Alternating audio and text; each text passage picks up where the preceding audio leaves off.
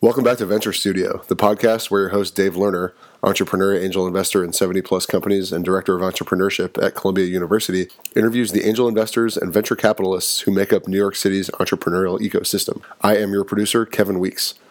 All of our shows are available on iTunes, SoundCloud, Stitcher, TuneIn, and Google Play. And make sure you subscribe on iTunes and follow us on Twitter at Venture Studio. Any feedback or five star reviews are always much appreciated. And now let's kick it to Dave to introduce this week's episode. Dave?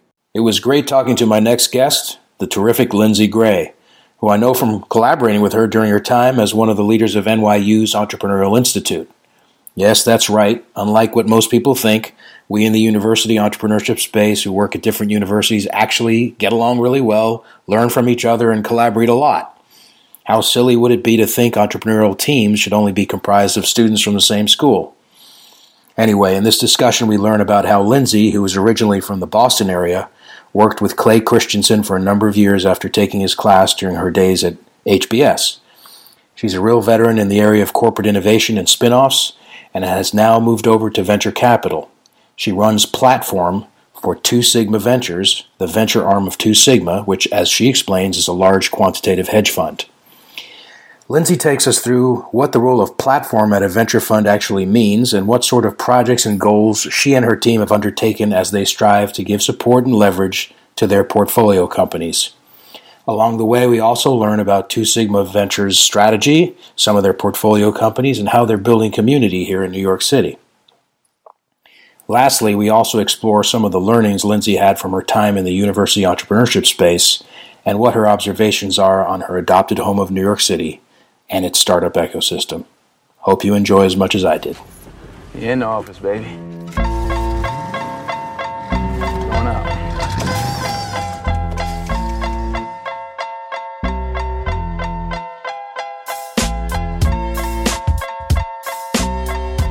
Lindsay, great to have you on. How are you? I'm great. Thanks so much for having me. Happy to be here. It's a pleasure. You're head of platform at Two Sigma Ventures. It's the early stage VC arm of Two Sigma, uh, and we want to hear all about that. But you know, I was thinking Two Sigma is this big leviathan in downtown Manhattan, and but I, I'm sure a lot of people don't even know what they do and what the main company. What what is Two Sigma?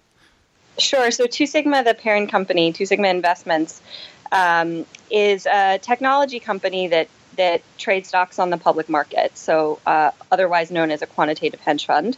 Um, it's been around for 15 years. It has uh, about 1,200 employees, um, all the ma- vast majority of whom are in Soho.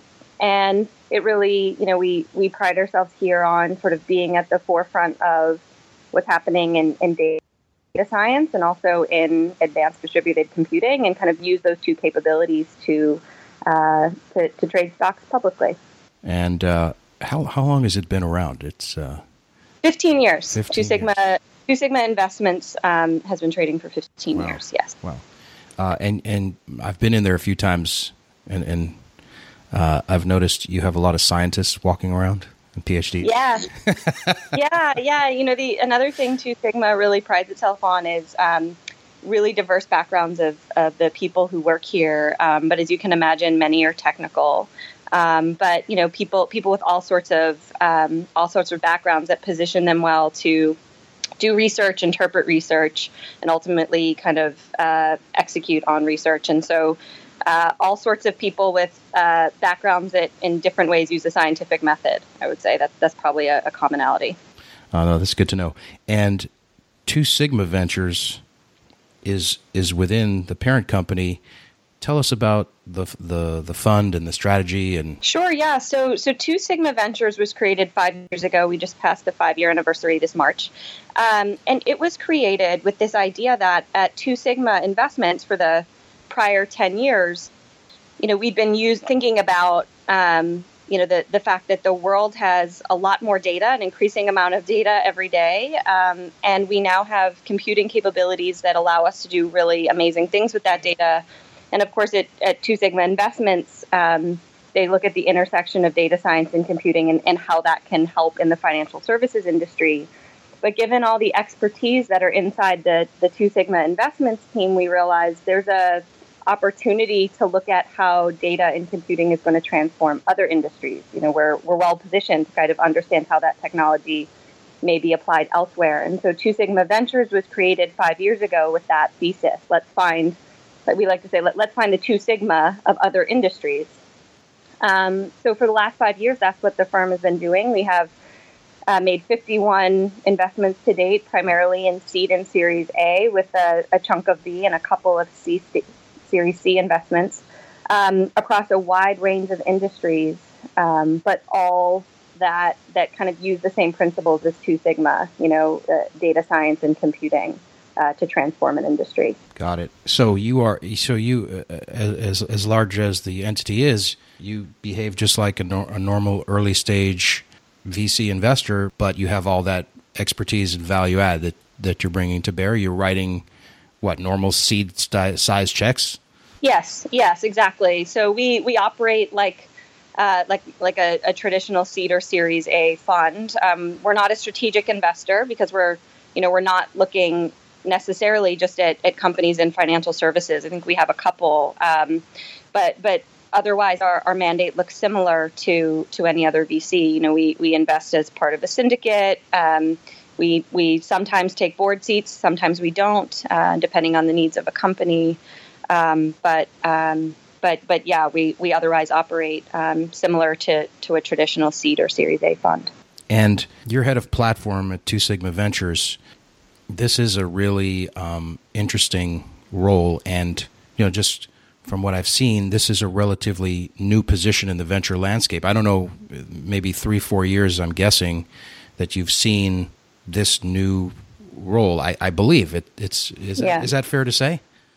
I think so. At least, at least with this name on it. You know, it, it's funny. I moved to New York in 2012 uh, with the intention of doing something similar to what I'm doing now. You know, I, I thought sort of going in house at a venture fund and and helping. Um, helping work with their portfolio companies was sort of a good use of the the background I had. And at the time, it was hard to find a lot of New York City VCs who were kind of significantly investing um, in that type of role for their company. Um, you know, some were starting to do things like newsletters and um, some content marketing and maybe some community building. But you in New York at the time, I think, were really thinking about how do you kind of build um, scalable programs and resources to support an entire portfolio in other ways.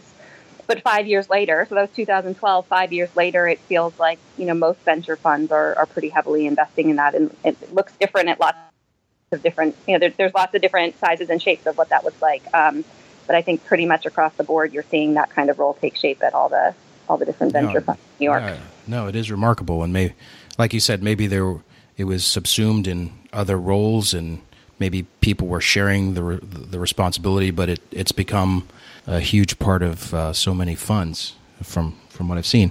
And what, how would you describe the whole package of of the platform? uh, in in, a, in your fund?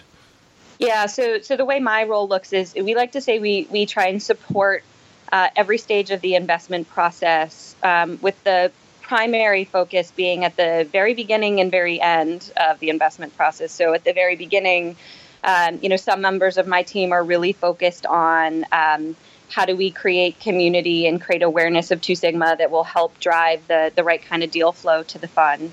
Um, and then the, the largest chunk of my team is really thinking about uh, how do we support our companies after we've made an investment? You know, how, how do we continue to leverage the resources of Two Sigma Investments for all the reasons I explained at the start of the call um, uh, to help our companies be successful. Um, but but we also think about, you know, how do we bring the resources of Two Sigma to bear during the diligence process um, and and even in closing deals? How do we think about uh, kind of describing the value add of Two Sigma and, and that part of the process as well. But like most funds, our focus is on the, the investments we've already made, and um, you know how, how, do we help them be as successful as they can possibly be. And your portfolio now is 51 companies. What flavor uh, do you does Two Sigma? I know you mentioned every fund is a little different. Like yeah. as much as you're comfortable, what how do you how do you all think about uh, that mix and what what's important to to your portfolio companies that you're focused on as they develop?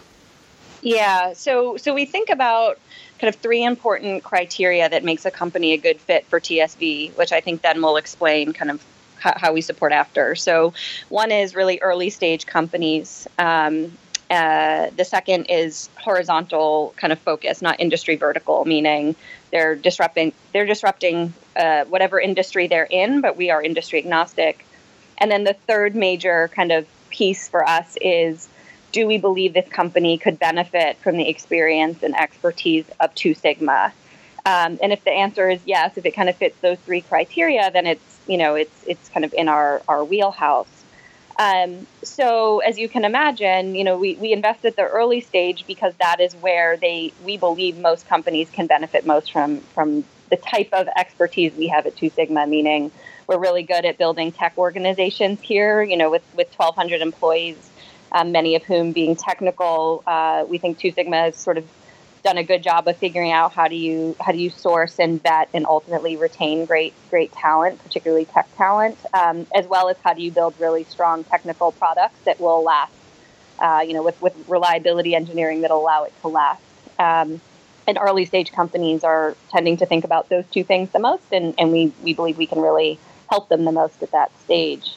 Um, and then post investment is actually delivering on that, that promise. So we, we support our companies in lots of different ways, but I'd say supporting the talent and supporting uh, sort of product development in different ways is, is really the sweet spot of where we focus. And you, and you have some uh, you have some great companies in your portfolio. I, I, know a couple of them.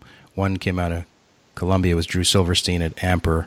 Yeah. Uh, what tell tell folks a little what what he's doing. It's very interesting. Yeah. So what, what Druid Amper is doing is really interesting, and actually, I'll I'll just uh, jump in to say um, one an additional thing we're able to do as kind of part of this um, Two Sigma community is. You know, Two Sigma has a fair bit of real estate given all the employees that it has, and we're, we're able to run a co working space um, inside of Two Sigma, and, and, we've been really fortunate to have Drew and the Amper team in our co-working space for for a little less than a year. Um, but but really excited to work alongside them.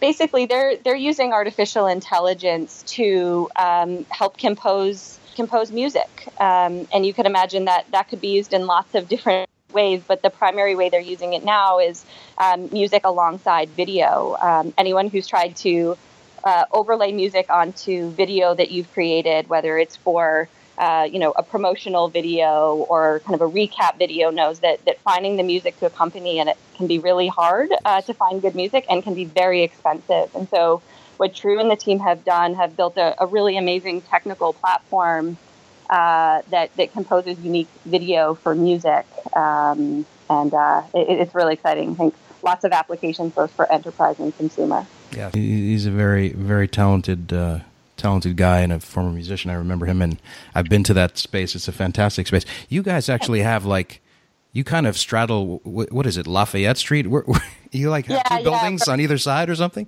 Yeah, we're we're on Sixth Avenue, um, okay. and we're between Broome and Watts. Okay. Uh, so we, we feel like we're we're kind of right in the heart of exciting things happening in Soho we happen to be right around the corner for, from your lab, That's uh, right. downtown lab. But um, we, we think it's a pretty exciting place to be if you work in tech. Indeed, and I've seen I've seen uh, Homer Logistics.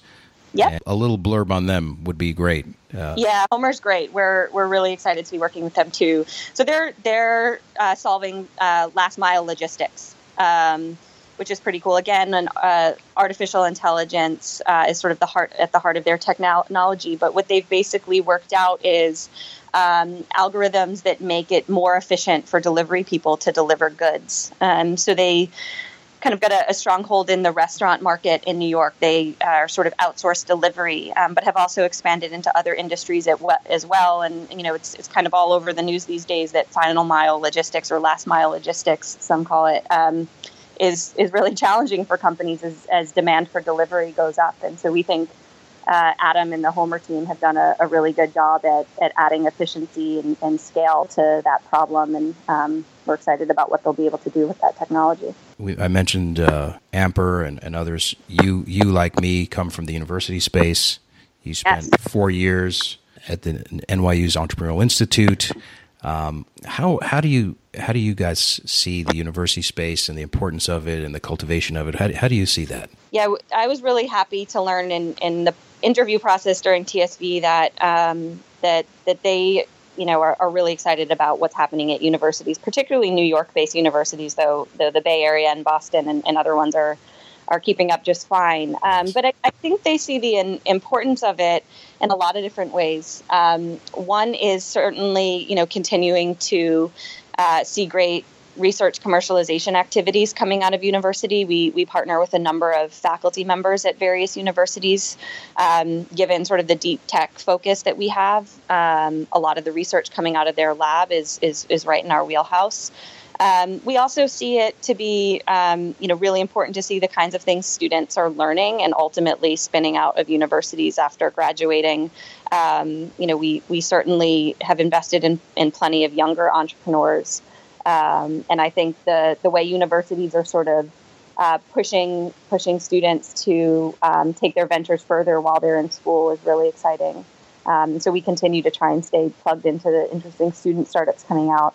And then I think just generally, you know, uh, you know, universities are, are educating the, their students in lots of things that make them really valuable employees to, to startups. Um, and so continue to encourage our startups to go to universities to source really great talent, technical and otherwise, um, as students are, are coming out of universities really understanding what it means to work in the startup landscape, if not start your own company.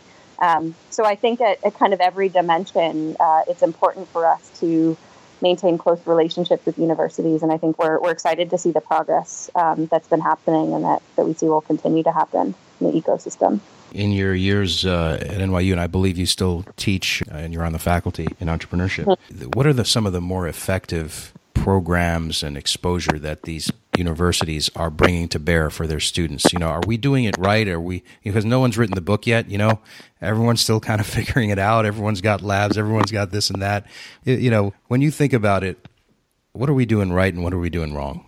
That's a provocative question. It is right, and I'm certainly biased, right? Because I, I thought about this all day, every day for the last four years, and and you know, I, I, I have my own biases. I mean, I, I continue to think this is something Frank at the NYU Entrepreneurial Institute really kind of uh, instilled in me early on in my time at NYU, and I, I, continue to believe in, is that the most important thing a university can do in cultivating an entrepreneurial ecosystem at their school is find ways for cross disciplinary collaboration. I, I, just don't see any substitute for it. Um, getting the engineers in the same room as the business students and the designers, um, and it's it's not an easy challenge to overcome because everybody's busy and heads down on the things they're doing, and and sometimes even just geography silos people that. Um, but I think the programs we did at NYU that that really produced the most successful outcomes were ones that uh, really kind of forced that um, multidisciplinary collaboration, and I think you know will continue to be an emphasis at least at NYU.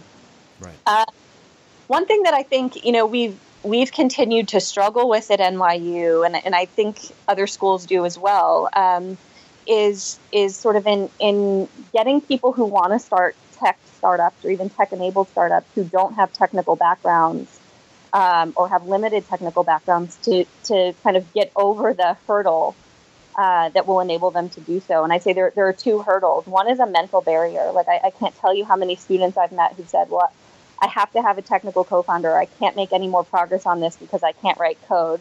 And I'm saying to them, like, there's so much you can do without writing code now, especially with all the school, the, the tools that exist um, right. that enable you to prototype without them. Um, and then also just the educational barrier. So, um, so there's so much you can learn in computer science, and I think, uh, you know, finding ways to teach students who want to be entrepreneurs the type of skills that help them hit the ground running with that type of uh, education is, is really important. And again, like really, really tough nut to crack on both fronts, um, but something I think NYU thinking about and, and I hear other universities are thinking about too. Yeah, no, no. Um, definitely, we, we, we deal with the same kind of issues at Columbia. Um, we're learning as we as we go, um, and we, we experience those same issues. Like, you know, a lot of a lot of the sort of problem is that every school you know, of the many grad schools is just, you know, as you said, siloed and sitting there. Yeah. And, you know, entrepreneurship is by nature cross disciplinary, and you've got to somehow uh, take this hundred year old, two hundred year old kind of infrastructure and like layer entrepreneurship curriculum over it, right? And it, it, it, takes time and cross listing classes and developing new curriculum. You know, it's it's not easy, and um, people are very receptive, but there is that infrastructure that's you know sometimes 150 years old. Yeah, you need to right. you know proselytize and convince and um, it's but it's happening. I, I, see it happening every year. It gets a little better at all yeah. the schools, and I see you, you, guys are putting on some cool events for some of the labs and accelerators. Uh, I yeah. know some of our young entrepreneurs went over to Two Sigma. What are you doing with that? Yeah, yeah, that that was um, that was sort of funny. You know, I, I kind of thought to a certain degree when I joined Two Sigma in December that my my touch points with university accelerator programs was going to decline. And I can tell you that hasn't been the case for a number of reasons. But but essentially, what happened this summer is we had some excess capacity in our co-working space. Um, we had a, a company um, exit the portfolio that got acquired, and they moved out. And then we had a, a company raise a large round, and they moved out. So we had we found ourselves in May with uh, with some some empty desks, and at that time, just coincidentally, were approached by MIT um, and Bill Aulet's team, and they said we're we're looking to pile, pilot uh, the accelerator we've been running in Boston for a number of years um, with a small cohort in New York, and we're looking for a place for about 15 people to sit. And so I said, well, it just turns out we have excess capacity here. So the for the summer, um, the Boston, uh, the New York chapter of Boston's Delta V program has been uh, sitting in our space, um, and, and, we've been really fortunate to get to know some of those students and the cool startups they're running. And, and I had this idea at the beginning of the summer that um, when you move from Boston and you're 22 years old and you've never spent time in New York before, it can be kind of an overwhelming place to meet people. But there's this awesome community in New York of, of students that are spending their summer working on startups, many that you support, and there's the program at NYU, and Cornell Tech has tons. And so we just thought it'd be fun for the students uh, to kind of get to all meet each other and share stories and uh, kind of build friendships. Um, so we, we hosted it here, and of course, from our perspective, like those are the people we want to know. Like those are that's the that's the next kind of round of entrepreneurs we want to invest in. So, um, so we, we just thought it was a, a, good opportunity to get everybody together for some fun, and, and uh, yes. I, I, think that it proved to be that. Thank you for doing that, and uh, we're, we're psyched to join in for more. You, you sound like you have some empathy there. Did were you a, were you a young person coming from Boston some years ago? I don't know. Uh, you you because I know you're a Harvard person, and you tell us a little about your career. You because I know you worked with Clay Christensen. You were in Innosight. Tell us a little about. It. I did. Yeah. So. Um, so out of undergrad, I actually moved to Stamford, Connecticut. I spent a lot of weekends in New York, but I, I lived in Stamford, Connecticut for a few years. Um, uh, working at a, a, small consulting firm. But long story short on that is we ended up creating and spinning out an enterprise software technology out of that firm, which is not what I joined thinking I would do. But but a couple years out of school, really um, became passionate about this idea of spinning spinning technologies out of large companies and the the potential of that sort of entrepreneurial career path. Um, and so I moved to Boston uh, a few years later, went to HBS, um, I knew about Clay Christensen. I, I, kind of had been studying what he was preaching in my prior job and had the opportunity to learn from him at HBS and then ultimately work for his firm after graduating um, in Boston and kind of continuing to do that uh, corporate research, commercialization, and, and, spinning startups out of large companies. And um, really, really loved that. Uh, so I lived in Boston. I'm, I'm from the Boston area. Uh, that that kind of felt like home, but you know, life take, takes you in interesting directions. I've had met someone I thought was pretty great when yep. I was a student at HBS, and he happened to have taken a job in New York. And so, after a few years of long distance, I decided I, I really wanted to marry that guy. So I moved to New York. Um, and the rest is history. We're married and have, have a kid, and uh, it's a very happy ending to, the, to that story. But but I did find myself in New York. Um, I was working remotely, you know, by myself from my apartment uh, in 2012 I saw the New York City startup ecosystem just totally beginning to boom, and I just said, I, I've got to be part of this. Um, uh, it, you know, NYU is in my backyard. I was living in the West Village, and NYU is in my backyard, and I sort of jumped at an opportunity to kind of get involved with the ecosystem by by supporting teams there. First as a volunteer, and then eventually uh, as a full time employee. Great. No, no. Um, it has been amazing to watch the ecosystem develop I mean, in 01, 02, there was really not a ton going on, and then it's just in the last 15 years, it's just uh, exploded. Um, yeah. what do you, you know, you have that outside lens coming from Boston and uh-huh. uh, working in different corporations and with Christensen and all that, and now you've been in the university space, and now you're in the VC world. Like, how do you see New York evolving? What What are your observations?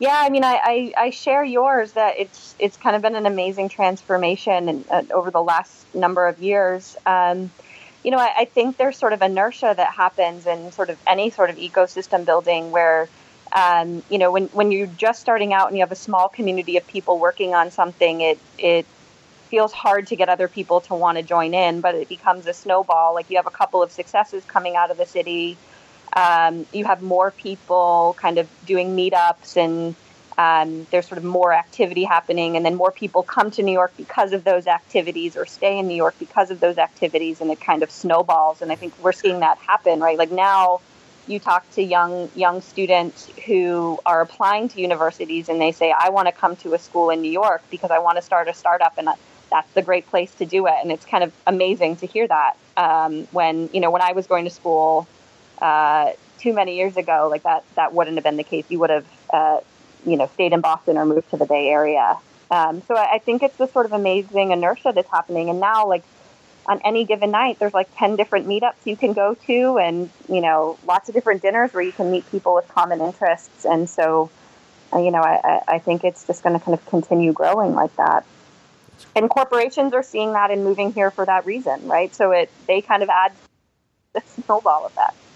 Um, and as a venture fund, we're really excited to be here. We, we invest all over the country. We, we have a good number of investments in the Bay Area, but we certainly see no shortage of, of deal uh, deals coming out of the New York ecosystem.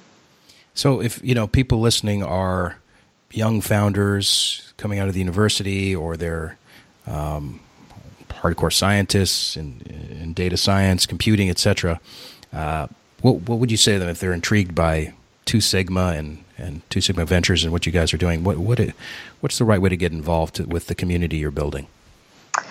Yeah, that's a great question. Um, we do from time to time do community meetups um, and have events, and um, you know, always happy to have members of the community come to those things. So you can kind of uh, you know stay on the lookout for that. But um, but in general, at this point, you know, I'm I'm always happy to uh, either take a meeting or um, introduce someone on my team who can. The, the best way to reach us, we're, we're pretty free with our email address. Uh, uh, it's been okay so far, but it's, it's just team at twosigmaventures.com. Um, feel free to email us if you have questions about what we're doing or a startup that you think might be interesting to us. Uh, feel free to send an email and, and um, we'll do our best to get in touch quickly.